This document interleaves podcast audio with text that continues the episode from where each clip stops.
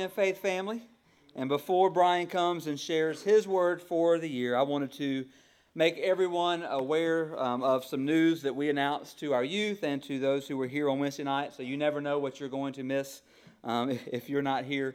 But on Wednesday night, we announced that as of January 29th, that Brian Gann would be stepping away or stepping out of his position as youth pastor, which is not good. We are not happy, but both Brian and Candace feel like this is the time to transition someone else into the position.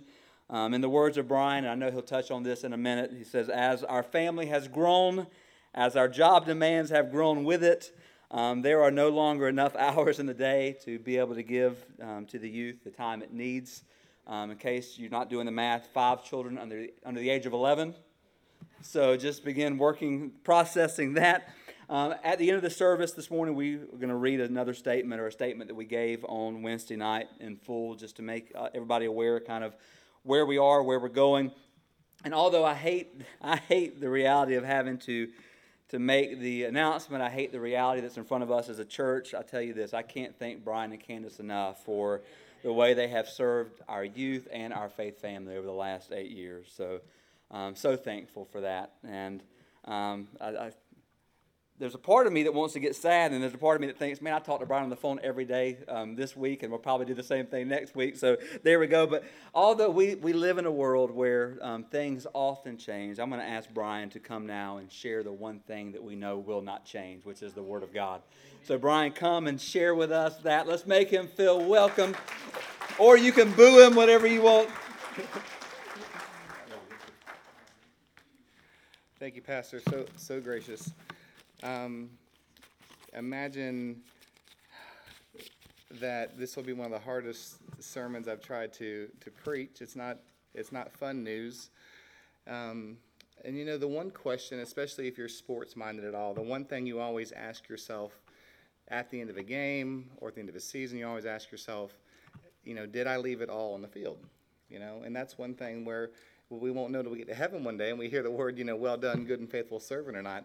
But that's the one thing you always ask yourself is, did I leave it all on the field? And in my time, and you know, throughout, when you're in ministry or even throughout life, you go through seasons. And it's good because you get to look back and reflect and say, okay, what could I have done? What could I have done this? But when it comes down to it, the coach calls the plays, and then it's up to you to carry it out. You know, so that's kind of where I feel where I'm at. You know, for every one of us as a Christian in here, it's a daily walk. And you get up in the morning, you serve God the best way you know how, in whatever capacity He's called you to.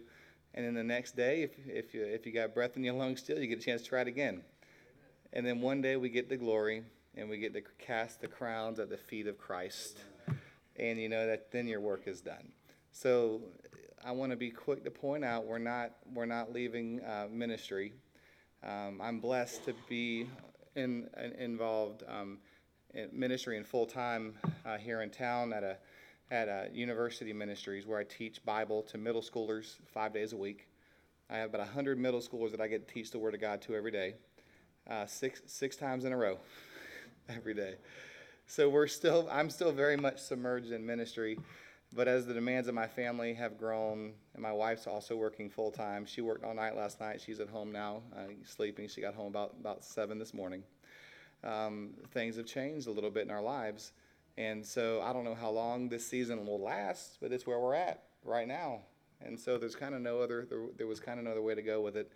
So I'm excited about, I get excited about new things. And in fact, I love blowing things up and watching and then rebuilding it. You know, so I look forward to somebody coming in with their own take on things and seeing what they can do with it. So to me, it's exciting. You know, if it's kind of like this, if I would have went home to be with the Lord, there'd still be youth group next Wednesday night, right? Okay, so it's kind of where it goes. All right.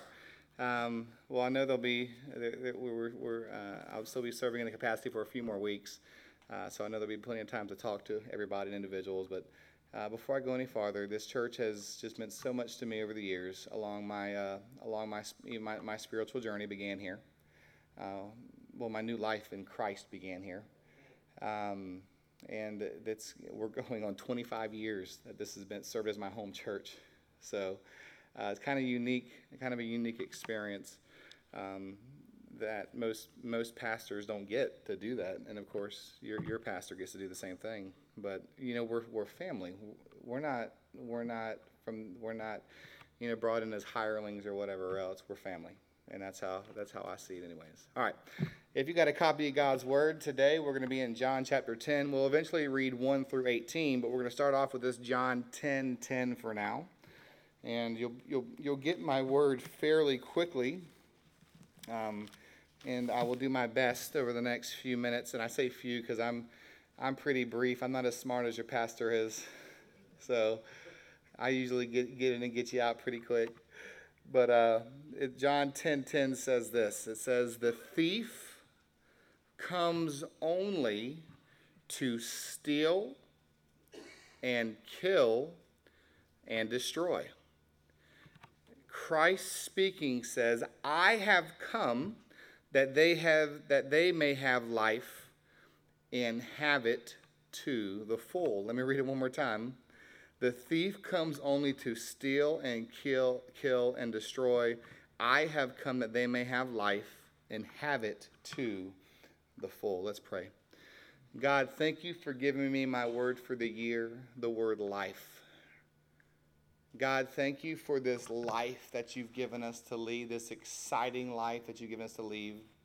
Not boring, not monotonous, but your mercies are new every day.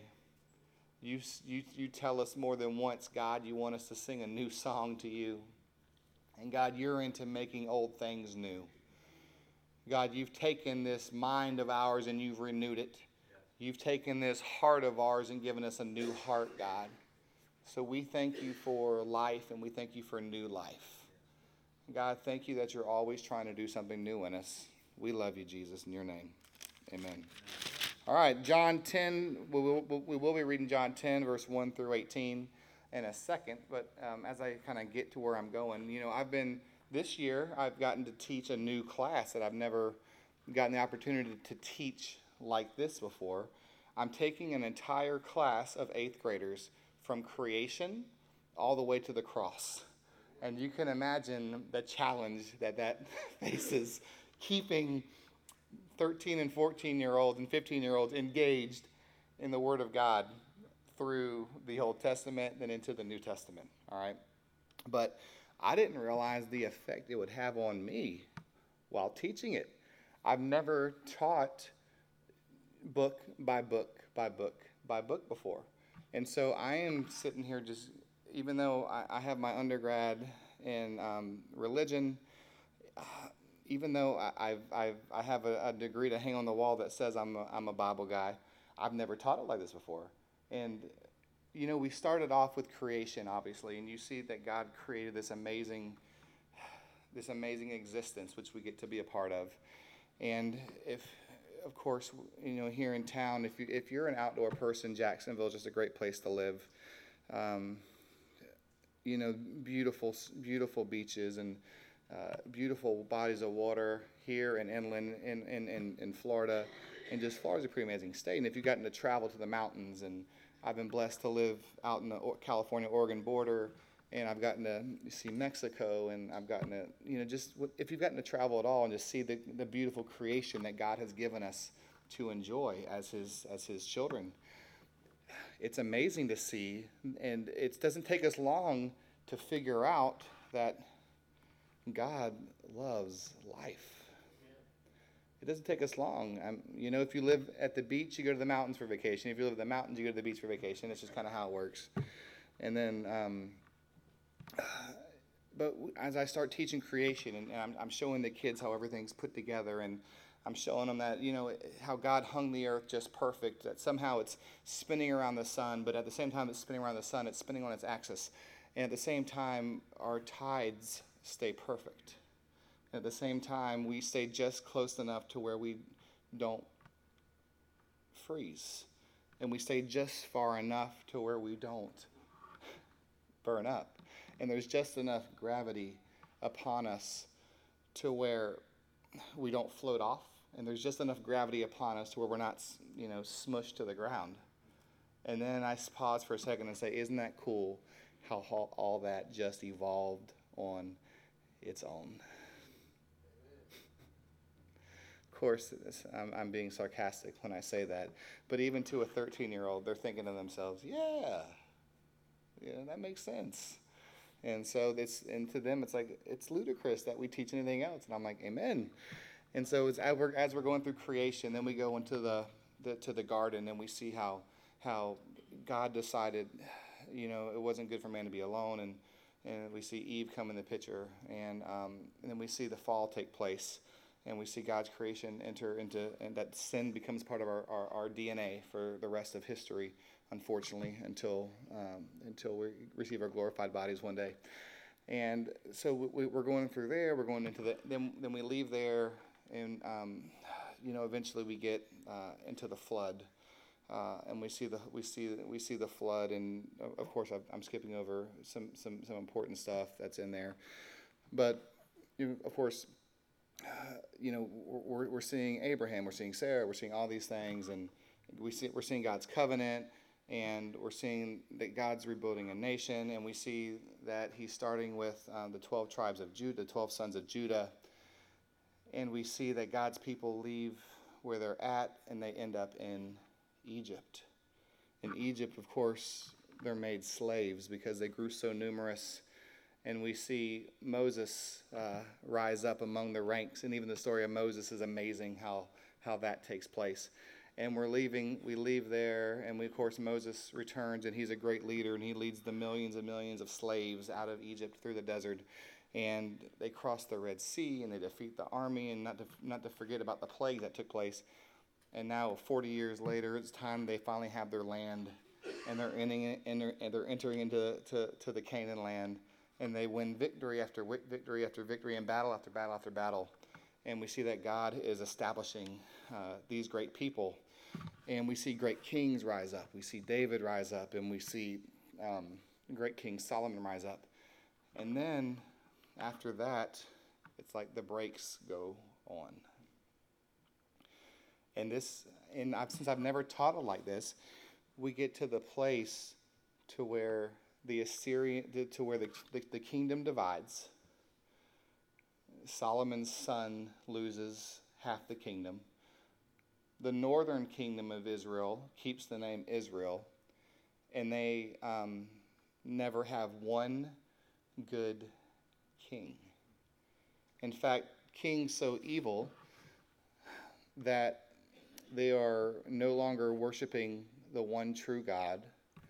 They're worshiping false gods, and eventually God wipes them off the face of the earth and has them taken into captivity, the Assyrian captivity, and those tribes never return, ever. In fact, to this day, there's still speculation to what happened to the lost tribes, and you can read on that and go a whole other direction on that. But then there's the southern kingdom. The southern kingdom wasn't much better. Their capital was still Jerusalem, but the southern kingdom, they have like 6 good kings in all this time, but they at least had some good kings that led them into revival. But years and years and years passed since the Assyrian captivity, like 130-something years, and we see the southern kingdom of Judah, which is the land of Israel, taken into captivity. And so there was a 70-year period where God's people were nowhere to be found except for the ones that were left behind. You see, when the Babylonians came in, they took the best that Israel had to offer. They took the smartest and the handsome and the prettiest and the ones that could work with their hands and that were skilled laborers, and that's what they took with them when they left. But there was a prophecy made that they would be gone for 70 years, then return. So my heart sank when we got to this portion when we were teaching. And so, because if you've ever read everything that God did, ever taught or read everything that God did up to this point, and then it's gone. It's gone. And it wasn't God that changed.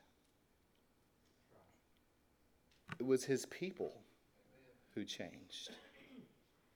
It wasn't God who turned His back on these people. It was the people who turned their back on their God.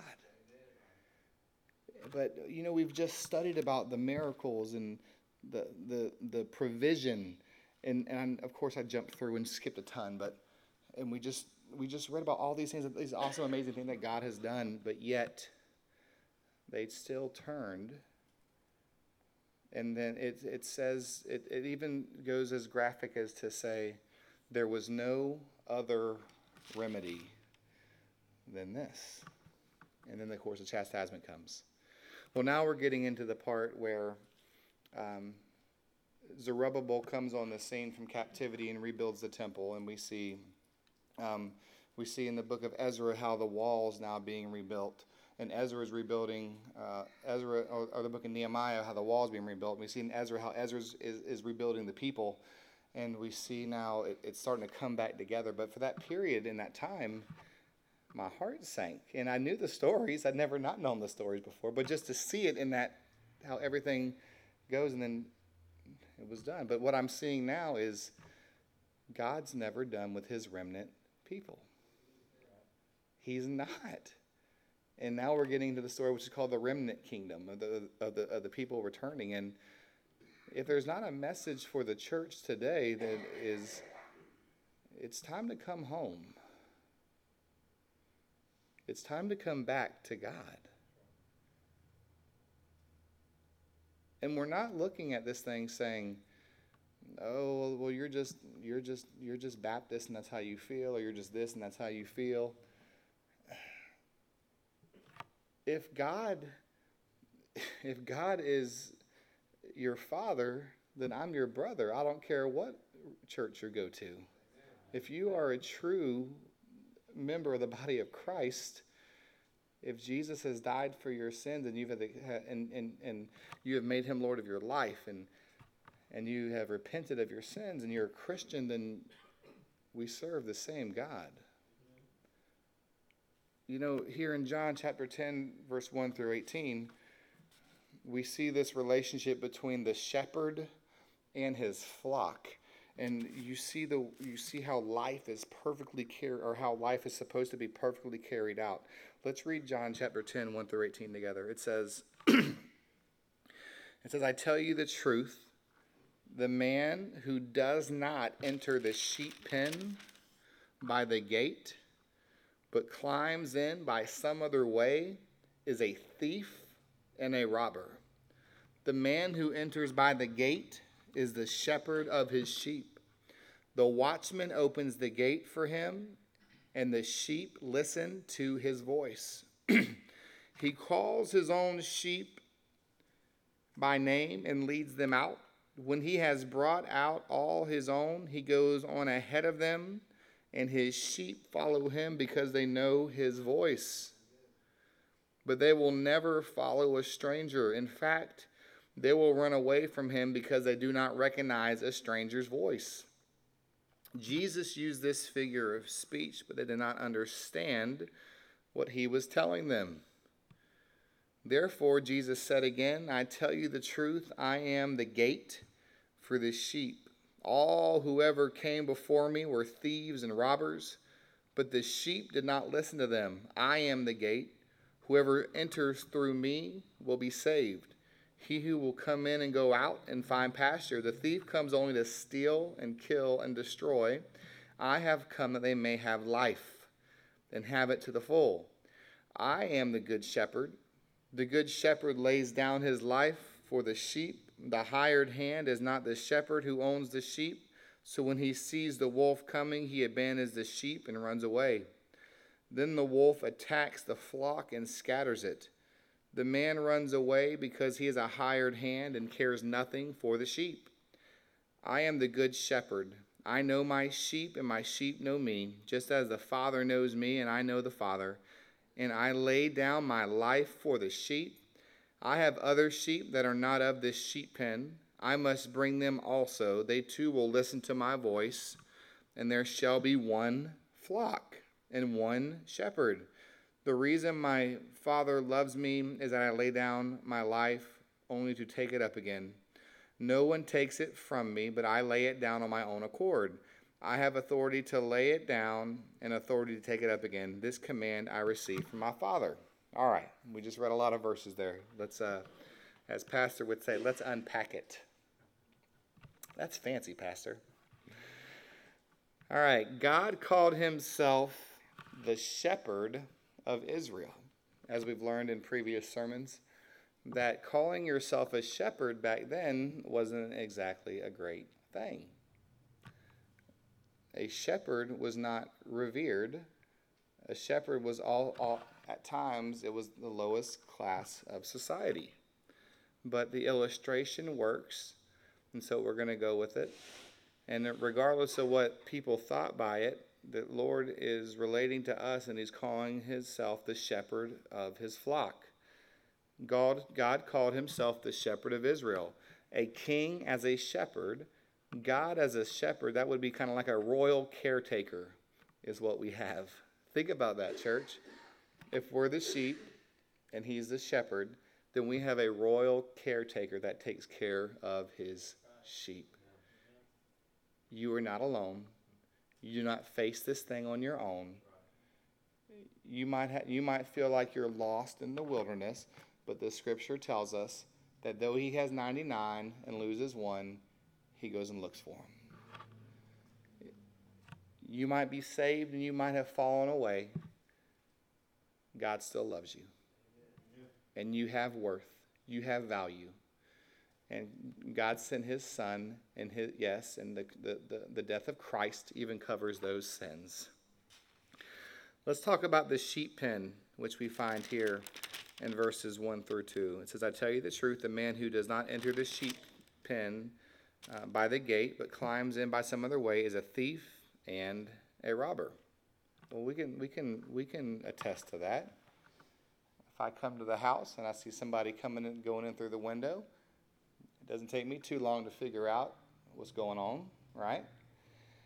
We see here a sheep pen is a court surrounded by walls but open to the sky and only has one entrance. The walls keep the sheep from wandering and protect them from wild animals. All right? So we can kind of get this picture in our heads.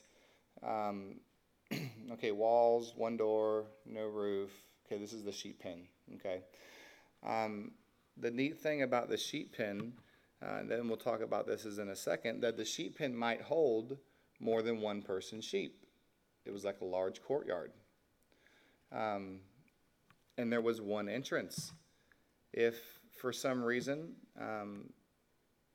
there was something going, if a sheep was smart enough to try to get out the top. Maybe they would have had to put a ceiling on it years before, but as we know, sheep were considered dumb back in the day. They didn't really work together, so there was no problem with there not being a roof on it. All right. So this pen kept them from wild animals. You know, the first verse I thought about when I read this is a verse found in Proverbs, and it says that a man without self-control is like a city without walls. You see, those walls were there to defend the sheep. You see, God puts parameters in our life also. And that's not God restricting our freedom. That's God knowing what's best for us. You know, if my daughter, she's about a year and a half old, if she picked up a fork and was running for the light socket and my wife went to stop her, I wouldn't say, no, baby, let her go. She's got to learn, right?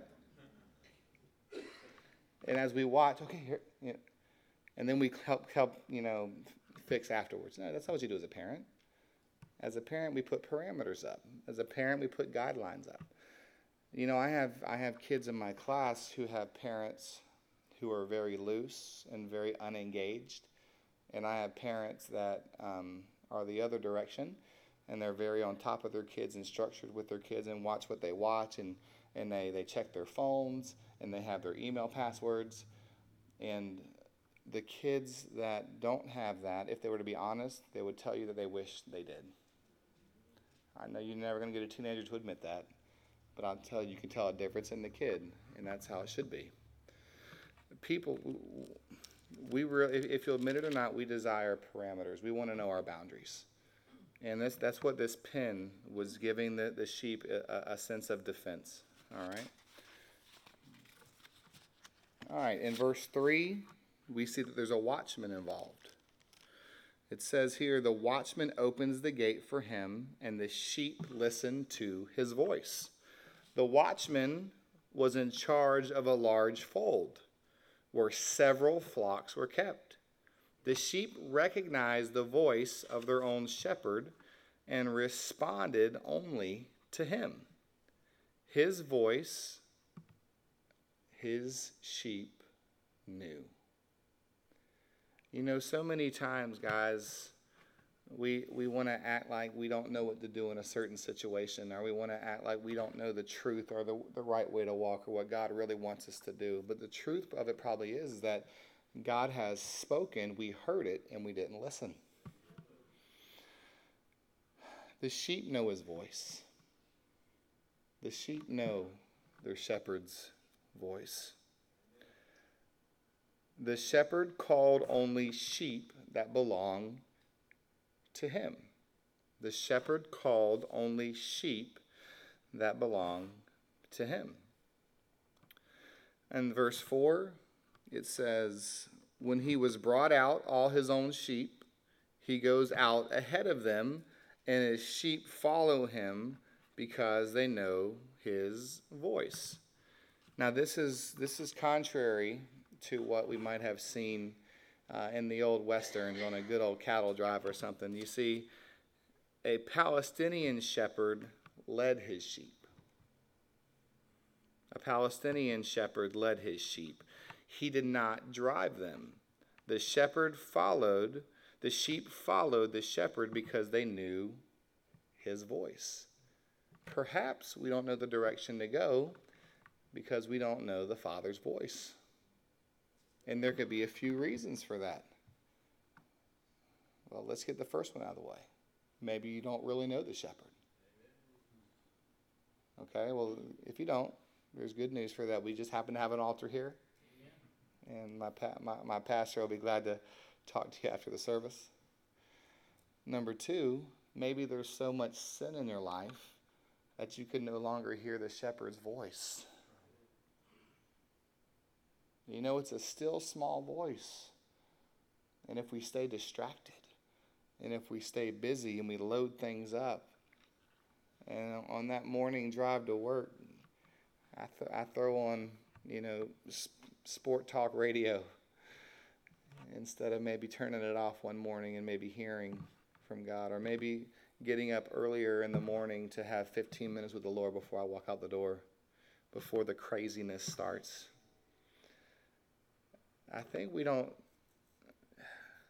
maybe we don't hear his voice because we're not listening anymore. Another reason you might not hear his voice is because you've fallen asleep. You know, there were a few of his disciples that he pleaded with to not fall asleep when the trials were coming, when the greatest tribulation of Christ was coming, and his best friends fell asleep on him. Guys, don't fall asleep on the shepherd. Not only does he have work for you to do, but he's got an abundant life for you to live. This life in Christ is not boring. In fact, it's quite the opposite. Now, the world wants to make you think that, but it's not true.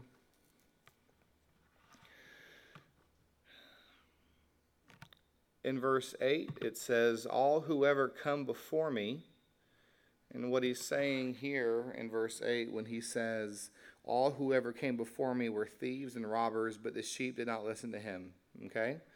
So who are these? Who are these all? Well, these all were Pharisees and chief priests and false prophets, not the true Old Testament prophets that we know today. So there are actually people that will come in order, and their number one goal is to distract and help the sheep lose their way. And the Pharisees and the false prophets and the Sadducees, guess where we found them? In the church.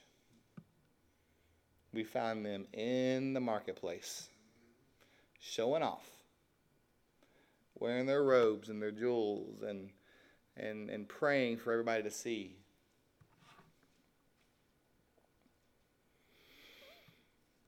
Don't get distracted, sheep, by the sheep sitting next to you in the pew.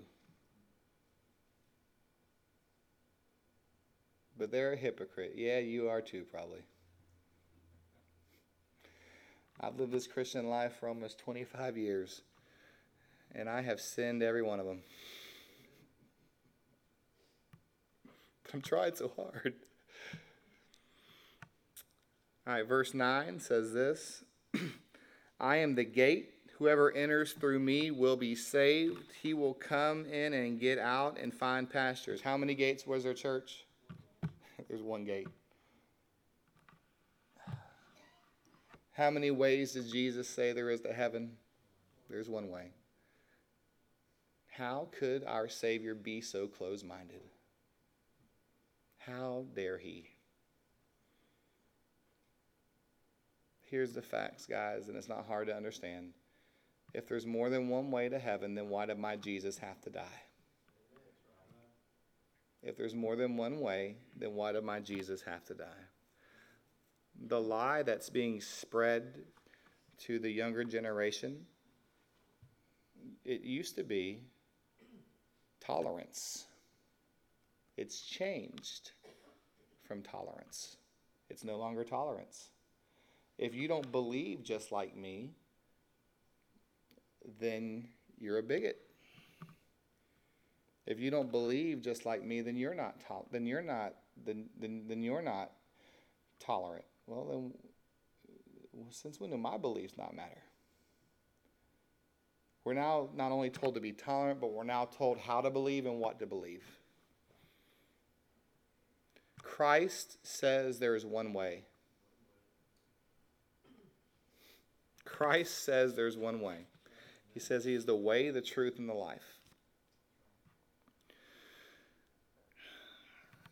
Inside the gate is the only way to salvation. Inside there is safety, and one is able to go out and find pasture. And when you find that pasture, that's where God supplies all your needs. And that's when you're living that abundant life. Verse 10 says, and I've hit this once, I'll hit it again. The thief comes only to steal, kill, and destroy him. Good on time. And destroy. It says, I have come that they may have life and have it to the full. The thief is only interested in himself. Christ's interests are in his sheep, whom he enables to have the fullness of life. You see, a Palestinian shepherd would, and this is in verse 11, a Palestinian shepherd would risk danger for his sheep. The good shepherd was willing to die for his sheep. It says, I am the good shepherd. The good shepherd lays down his life for the sheep. The hired hand is not the shepherd who owns the sheep. So when he sees the wolf coming, he abandons the sheep and runs away. Man, we see this repeated throughout life. Nobody takes care of your stuff like you do, right? Nobody cares as much about your home or your property as much as you do. Nobody cares about your kids as much as you do. A hired hand is interested in wages, not sheep. A hired hand is interested in wages, not sheep. In time of danger, he runs away because of what he is and abandons the flock to predators. Now, a few weeks ago, my sister was watching my 4-year-old for me, my Avonlea. And if you know Avonlea, her nickname's Sweet and Sour. And Avonlea was telling my sister that she had gotten in trouble the night before, and she was still mad with me. and she told my sister that I was as mean as a wolf. No L involved, just a wolf. So this really speaks to me right now. I'm feeling convicted. She doesn't quite get the fact that if you love your children, that means you chastise them. She's still working on that part. Guys, Christ has no problem defending you over the wolves and the lions and everything else in this world. You know, it's no secret that at times we get weak. Even though that we're told to be as bold as a lion, even though the scriptures tell us that we have an adversary that roams around like a roaring lion to get us, we get weak at times. Christ is not afraid of your problems. Christ is not afraid of whatever it is that's coming after you. It might not be a wolf, it might be worse than that. Christ ain't scared. In time of danger, the hireling would run away because of what he is, and he abandons the flock to the predators. The scriptures teach us time and time again that God will never leave us nor forsake us, even when it gets tough. Verse 14, it says, I am the good shepherd. I know my sheep, and my sheep know me. This right here is telling us that there is a deep and mutual knowledge, like a father and a son, like a mother and a daughter. That's what it's spelling out here for us. You know, our relationship with our God is not one of like Zeus and Hercules. Our relationship is that of the closest father and son, or closest mother-daughter relationship that you can imagine. Verse 15, how much does he love you? I'll tell you. Verse 15 says, just as the Father knows me, and I know the Father, and I lay down my life for the sheep. Verse 16 says, I have other sheep that are not of this sheep pen. I must bring them also, that they too will listen to my voice, and there shall be one flock and one shepherd. These already belong to Christ, though they had not been brought to him, not of this sheep pen, those outside. Those were the Jews he was still speaking of that will become Christians. And here is a glimpse of the future of the worldwide scope of the church. So it was no longer going to be Jew and Gentile. This is when it was all coming together right here. This was him telling you what's coming, and that's one church. Now, of course, we can define that, and it would probably need defining in many different ways. And when we are not saying here that we recognize cults and stuff like that by one church. We're not saying that, okay? And that's probably a whole other sermon. What we were saying, that those that are in Christ, true believers, there's one head and one flock. And though Dunn Creek might have their church over there, and that we might have our church here, and First Baptist Downtown's got their church there, we're the same church. Make sense?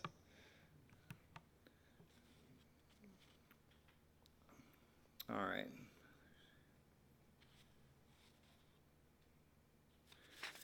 Let's take a look at verse 17 and 18 together. It says, the reason my Father loves me is that I lay down my life only to take it up again. No one takes it from me, but I lay it down on my own accord. I have authority to lay it down and authority to take it up again. This command I received from my Father, that Christ would die for his people. This is the theme that we see running directly through this section of John's gospel. Both the love and the plan of the Father are involved, as well as the authority he gave to the Son. Christ obediently chose to die Otherwise, no one would have the power to take his life. We know that when he was on the cross, he could have called down legions upon legions upon legions of angels. But he loved us so much that he died for us, that we might be saved from our sins. Amen. Church, when I read this, I felt empowered by this portion of Scripture. God loves me. God loves you. He wants to empower you to live this life. He doesn't come as a thief. He doesn't come as a hireling at us. He comes as a shepherd. Won't you let him guide you to the life that you should be living? I don't have a fancy poem or a fancy story, but this portion of Scripture just popped when I read it. And I said, that's it for me. So there's my word for the year.